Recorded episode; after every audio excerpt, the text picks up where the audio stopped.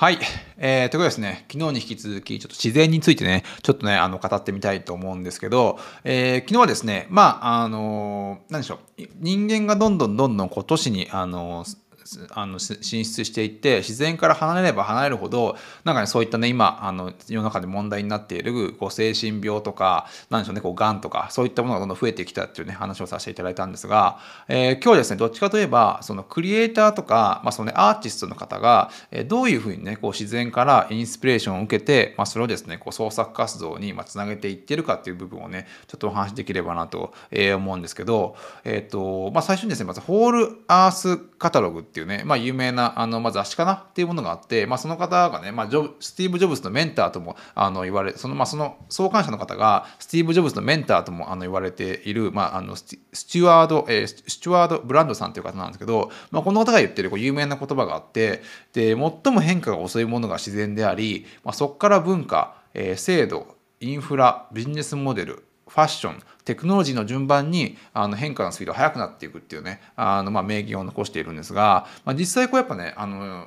こうテクノロジーっていうのはこうやっぱ一番変化が早いわけですけどあの一番世の中で変化が遅いものっていうのがやっぱ自然なんですね。で、まあ、そこをどう、まあ、一番変化が遅いものをどう極めるかによって、まあ、こうなんでしょうね。あのそのその人が作り出す、まあ、例えばあの創作物のこうなんでしょうね。こう寿命といいますか。なんかそういったものが長くなっていく。そう自然というものをどういった取り入れるか。自然から得たインスピレーションをどうねあのコンテンツに取り入れていくかによって、まあ、そういったねあの創作物の寿命が変わってくるんじゃないかと僕は思ってるんですね。で、まあ、世界に、まあ、長期にわたって評価されている、まあ、ジブリの、ね、宮崎駿さんとか、まあ、小説家の村上春樹さんなんかっていうのは、まあ、2人のねこの世界観っていうのはあの、まあ、作り出す創作物の世界観っていうのは全然違う全く2人とも違うんですね。なんだけれどもあの宮崎駿さんは今でもねこう都心から離れて自然が多く残っている、まあ、埼玉県の所沢であの暮らしていますしあの村上春樹さんもですねあの神奈川の田舎でこう毎日ねジョギングしながらねあの生活しているなんてこともあの聞いてるんででこうやっぱこう常にですねこう一番変化の遅い自然をですねあの常にこうなんでしょうね首から下要はこう体でしっかりと吸い上げてそこからですねこう新しいアイデアを生み出してるっていう部分に関して言えばそのねあの村上春樹さんとかねあの宮崎駿さんとかはあの共通部分があると思うんですよ。当然やっぱねあの2人の全然世界観で違うのはもちろんその調子の上なんですけどやっぱこう全然ねあのやっぱこうもなんですかなあのもともとのこうあのインスピレーションの、なんですかね、その最初のアイデアをあの取る段階では、やっぱ2人ね、共通してるところがあるんじゃないかなと思うんですよね。でこう宮崎駿さんがこれこれ多分20年以上前にねあのあるインタビューでねあの東京についてねあの答えてるあのものがあって、まあ、東京はねもうなんかナチスと同じようなもんだってことをねあのある本の中で言っていて、まあ、これそのままあのあの宮崎駿さんの言葉をそのままあのあの出すんですけど、えナチスの軍隊っていうのがいてね、えどどんなに人間になろうと努力するってあって、えそのねナチスの軍に入らなくていいんだったらとっとと抜けろっていうことがあるいついくらでもあるわけでしょうと。えー、で僕はね今の東京が東京の状況っていうのが、まあ、そういう状況だと思うんですよってことをねあの宮崎さんが20年以上前にあの言っていてでさらにこの発言はねちょっと続きがあってでさっさと抜けろっていう状況があってねそこにとどまるんだったら、えー、自分の愚かさを耐え忍べっていう耐え忍べって言うんですよ、えー、だからね例えばあの現在を切り口にした映画を作れっていう人の発言を聞いてるとね、えー、なんかそれを見たら励まされて俺は東京で生きていくぞって思うようなあ思う思うようなものを言いま、思うようなことを言いますけどね、えー、こんな東京の中で生きているとそんな英語つくそんな映画作れっこないじゃないですか。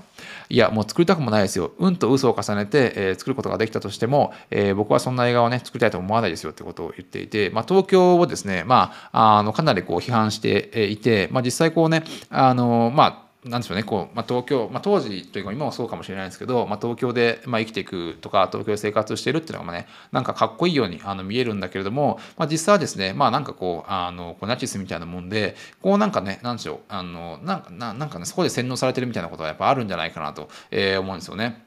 で、まあ、やっぱこうアーティストっていうのはこうやっぱり基本的な都市に集まるんだけれどもあやっぱ一時まあねあの一段落するとやっぱこう本当にこうね創作活動っていうことを追求するためにやっぱこうねあの東京都心を離れて地方にあの流れていく傾向があるんですよね。で、まあ、ピカソなんかもやっぱ都市であのと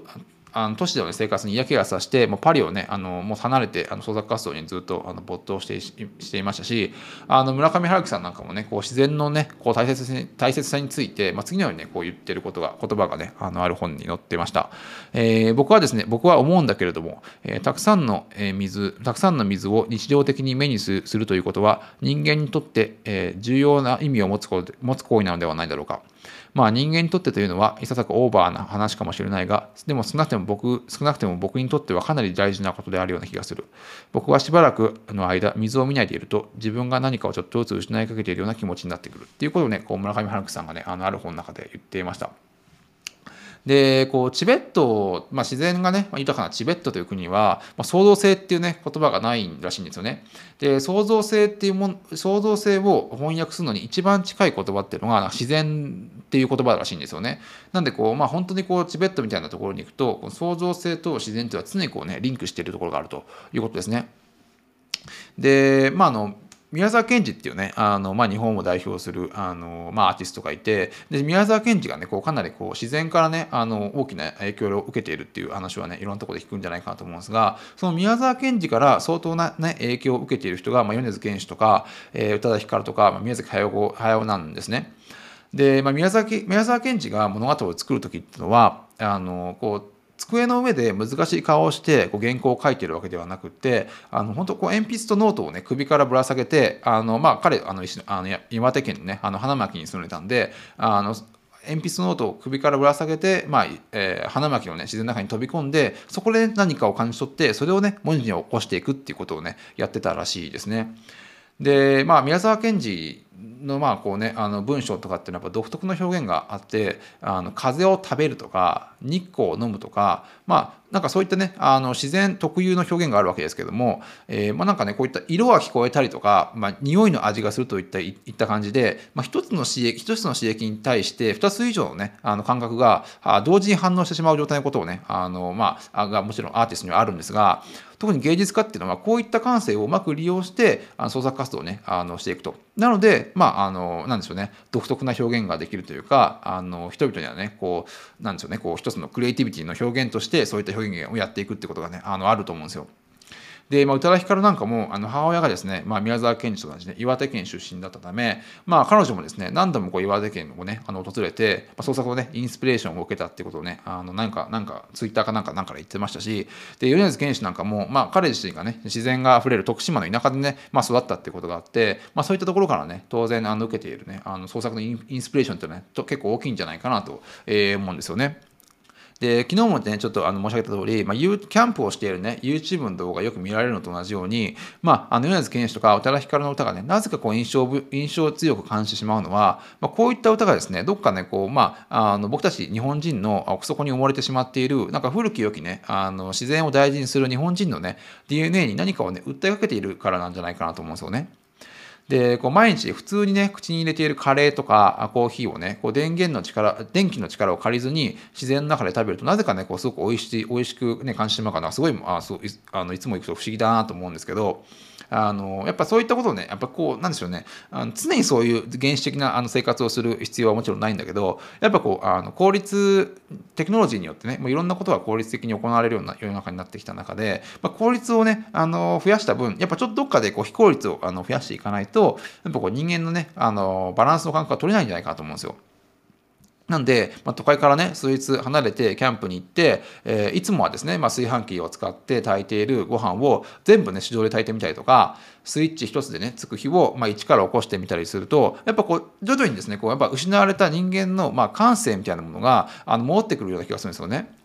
なんで、まあ、あの、まあ、僕とかも全然、あの、かなり、あの、なんですかね、都市型の生活をしてるんですが、あの、お風呂とかね、あの炊飯器からね、よくね、お風呂が沸きましたとか、あの、ご飯が炊けましたっていう声が聞こえるんですけど、やっぱこういう、まあなんかね、こういう寂しい声っていうのは、なんか効率化、効率性と引き換えにね、なんかこうね、あの、そういったなんか、あのご飯が炊ける喜びとか、なんかこうね、あの、自然の中でこう、なんかこう、あの、あったかく感じるような、あの、一杯の飲むスープとかね、まあそういったものの、まあ本当にね、喜びとか楽しみを、まあ、奪っている、まあ、あの、大きなね、要因なんじゃないかなと思うんですよね。まあ、もちろんあの全部そういうあの原始的にあのする必要はないんだけれどもやっぱそういったところからねあの本当にあのいつも使っていることをあ超アナログでやってみるっていうのもなんかね一つあの、まあ、幸福というかそういうものに貢献するものは大きいんじゃないかと思うんですよね。でこれはねある調査なんですが都会にいる時と豊かな自然の中にいるいる時の幸福度の違いっていうのはもうほんと一人でいる時と、まあ、友人と楽しく話をしている時の差よりもねあのはるはるかに大きいものらしくてで、まあ、どんぐらい違うかっていうと本当にこう何も何もしてないぼーっとしている時と、まあ、歌とかねスポーツとかなんか自分の好きなことを楽しんでいる時の、まあ、時間と比べて、まあね、なんかその同等のものらしいんですよ。でまあ、そういった意味では本当にこうね少し前になんか一人キャンプが話題であの話題になったね芸人のヒロシが言うようにですねやっぱ一番寂しいのは一人でキャンプをすることではなくて、まあ、都会でね、まあ、感じるねあの第二お大多数の中の中中で孤独にいることがやっぱ一番ねあの悲しいことなんじゃないかなと思うんですよね。で、まあ、現在ですね、もう私たちが触れる情報量っていうのは、まあ、江戸時代のね、1年分ね、相当されるとも言われていて、まあ、どうね、脳を働かせるかよりも、どうね、脳を休ませるかっていう概念の方がやっぱ今重要になってきてるんですよね。まあ、要はその、まあ、どう休むかっていう方が、やっぱどう働くかっていうよりね、最近難しくなっているっていうところですね。で、実際、まあ、あの、前例のないね、革新的なアイディアっていうのは、多くのイノベーターが言うように、あ急にね、こう頭の中にふわっとあの浮かんでくるものではなくって、実際、こう、ものすごい時間をかけて努力した後に、なんかね、のんびり自然の中、自然の中でリラックスして過ごしたりとか、ゆっくりとこうね、料理をすることなどによって、まあ、積極的にですね、脳の中に余白を作ることで、まあ、無意識にね、頭の中に生まれてくるものと言われてますね。なんでこう有名な話でいくと、あの、ハリー・ポッターの著者の J.K. ローリングなんかが、電車からね、ぼーっと外を眺めてる時に、あの、ハリー・ポッターのね、原案を思いついたっていう話もありますし、あの、アインシュタインがね、あの学生の頃にもう周りはねすごい忙しくねあのずっと研究をねあのしてる友人ばっかだったらしいんですが、まあ、その時もねただ呆然とねあのアルプスの、まあ、美しいねアルプスの、えー、となんだ、えー、アッペルツ地方っていうところをねずっとねあの歩き回ってたらしいただね美しいあの参道をね歩き回ってたらしいんですね。なんでまあそういったこうなんかねあの常にこうなんか努力し続ければあの新しいアイデアが生まれるわけではなくってやっぱこういったねちょっとこうあのリラックスするというか頭の中に余白を作るっていうことがやっぱこうねあの本当にこう新しいアイデアを生み出すっていうことにやっぱ重要になってくるんじゃないかなと思うんですよね。で、まあ、スノーピークの会長の山井さんという、あとは、まあ、キャンプ用品のスノーピークですね。スノーピークの、まあ、会長の山井さん、えー、って方がいらっしゃるんですが、まあ、彼はですね、まあ、数年に1回レベルの、まあ、重要なね、あの、決断をする際には、本当にこう2、3日キャンプをして、まあ、五感をですね、もう最大限にこう高めた後で、あの、人間がね、あの、なんか本来持っている感覚を取り戻して、そこでね、あの、あえて決断をね、あの、行うってことをあの言ってますね。で、こうやっぱこうね、うん、やっぱそういった、やっぱ自然の中に行くとね、人間が今までこう、あの、眠っていた感性みたいなのが、やっぱ時、あの時、なんか解き放たれることがあるんじゃないかなと思うんですよね。あの、まあ自然、やっぱ都会にいるとやっぱそういったものがどんどんどんどんこう、あの、こう縮め、縮められてというか、まあ、そういった気分になるんで、やっぱこうなんかね、自然の中に過ごすことっていうのは、やっぱかなり重要になってくるんじゃないかと思いますね。で、こう自然の中で食べる食事っていうのは、本当なんかね、いつも食べてる当たり前のものなんだけど、なんかすごくね、美味しく感じてしまうことがやっぱりあったりして、えー、もしくはね、こう自然の中でキャンプファイヤーの日なんかを見ると、なぜかですね、今までこうずっとこうなんか、あの秘密にしていたこう悩み事とかを急になんか話したくなってしまった経験っていうのも、もしかしたら誰かね、子供の方とかね、あるんじゃないかと思うんですけど、まあ、これっていうのは、なんかあのババイオファリアっていう呼ばれるですね、まあ、生物とか自然への愛情が人間の DNA, DNA の中に組み込まれてるかららしいんですね。で、これはエクセあエクセタ大学の調査なんですけど、本当にこうなんか、あの室内に簡単な植物を置くだけで、まあ、幸福度とかね、あの創造性が47%も上がったっていうね、あの話もあるんで、やっぱ本当に、本当にちょっとね、あの、1日キャンプに行くとか、まあ、キャンプ行かなくても、あの、ちょっとね、自然の中にあの体を入れるだけで、やっぱ相当ね、あの違ってくるんじゃないかと思うんですよ。で、これはね、あの、ある本の話なんですが、あの24歳になった女性が14歳の時にいじめにあって自殺しようとした時のことを書いた、まあ、14歳の私が書いた遺書っていう本があるんですけど、まあ、この中にはですね、あの、本当に、あの、この中の、まあ、その遺書の中には、桜が咲いたとか、まあ、台風が来たとか言ったような、こう自然に関する記述がね、一切なかったらしいんですね。で、まあ、その中に書かれたことっていうのは、まあ、先生がこう言ったとか、まあ、友達がああ言ったとか、そうそういった感じで、こう人間関係に関することばかりがね、あの書かれていて、やっぱこう、なんか自然からですね、こう、あの自分の周りからあの自然が失われれば失われるほど、やっぱね、世界がどんどん窮屈になってしまって、やっぱこう、なんでしょうね、やっぱどうしてもこう、ネガティブな気持ちになってしまうっていうことがあるんじゃないかなと思うんですよね。なんでもしですね普段のあのまあ、もし普段普段の生活や職場でこう人間関係がねギクシャクしてしまっていると感じたら、まあ、もうそれはなんかね高度な文明に、まあ、染まりついてしまっていて、まあ、自分のね生活のリズムとか、まあ、地球のねあのリズムとシンクロしていないっていうねあの思う思うのが自然なんじゃないかなと思うんですよね。なんでこう自然自然の中でテントを張ってみんなでご飯を食べて寝る、まあ、これだけでですね本当にこうなんか人間が本来持つねリズムを取り戻すことができるんじゃないかなと思うんですよ。で、まあ今、もうここれからですね、まあ、人工知能の世紀と言われる、まあ、21世紀もですね、もう20年が過ぎたわけですが、あの本当今後はですね、自然を通じたまあ人間性の回復っていうのが、特に先進国ではですね、大きなテーマになってくるんじゃないかなと思うんですよね。で、まあ、UberEats を使って、本当ね、数回クリックするだけで、まあ、届くカレーと、まあ、わざわざですね、道具をね、山奥まで持って行って、まあね、火を起こして、えー、作るカレーっていうのをね、まあ、そういったものの違いもやっぱしっかりとですね理解していかなければいけない時期にねあの来てるんじゃないかなと思うんですよ。で、まあ、人工知能とか AI っていうのは、まあ、僕たちの生活をね、どんどんね、便利に快適にしてくれますが、まあ、実際こうね、あ若者の自殺がですね、まあ、自己死より多いのは、まあ、先進国で日本だけらしいんですね。なんでまあそういった意味で、まあ、日本っていうのも、まあ、いい加減にですね、まあ、効率と幸福っていうのをね、分けて考える必要があるんじゃないかなと思いますね。でこうデジタル上の文字が、まあ、温度とかね時間をまあ表示してくれるのではなく、まあ、感覚的にねそういった温度とか、まあ、時間とかも、まあ、直感的に分かるようになってくるっていうことが、まあ、そういった回復がねやっぱこうキャンプとか自然の中に行くと蘇ってくるんじゃないかなと思うんですよ。でまあそういった意味ではね、まあ、そういったことが、まあ、感覚的に分かる時間とか温度が感覚的にあの見なくてもあのデジタルの表あの文字を見なくても分かるっていう、まあ、こういったねあこれ以上の多分効率性ってのはないんじゃないかなと思うんですよね。で、まあ、そういった原始的な生活を通じて戻ってきた人間性本来の感覚っていうのをやっぱこう、ね、長期的なビジネスとか生活のねさまざまなところで役に役に立つ役に立つんじゃないかなと思うんですよ。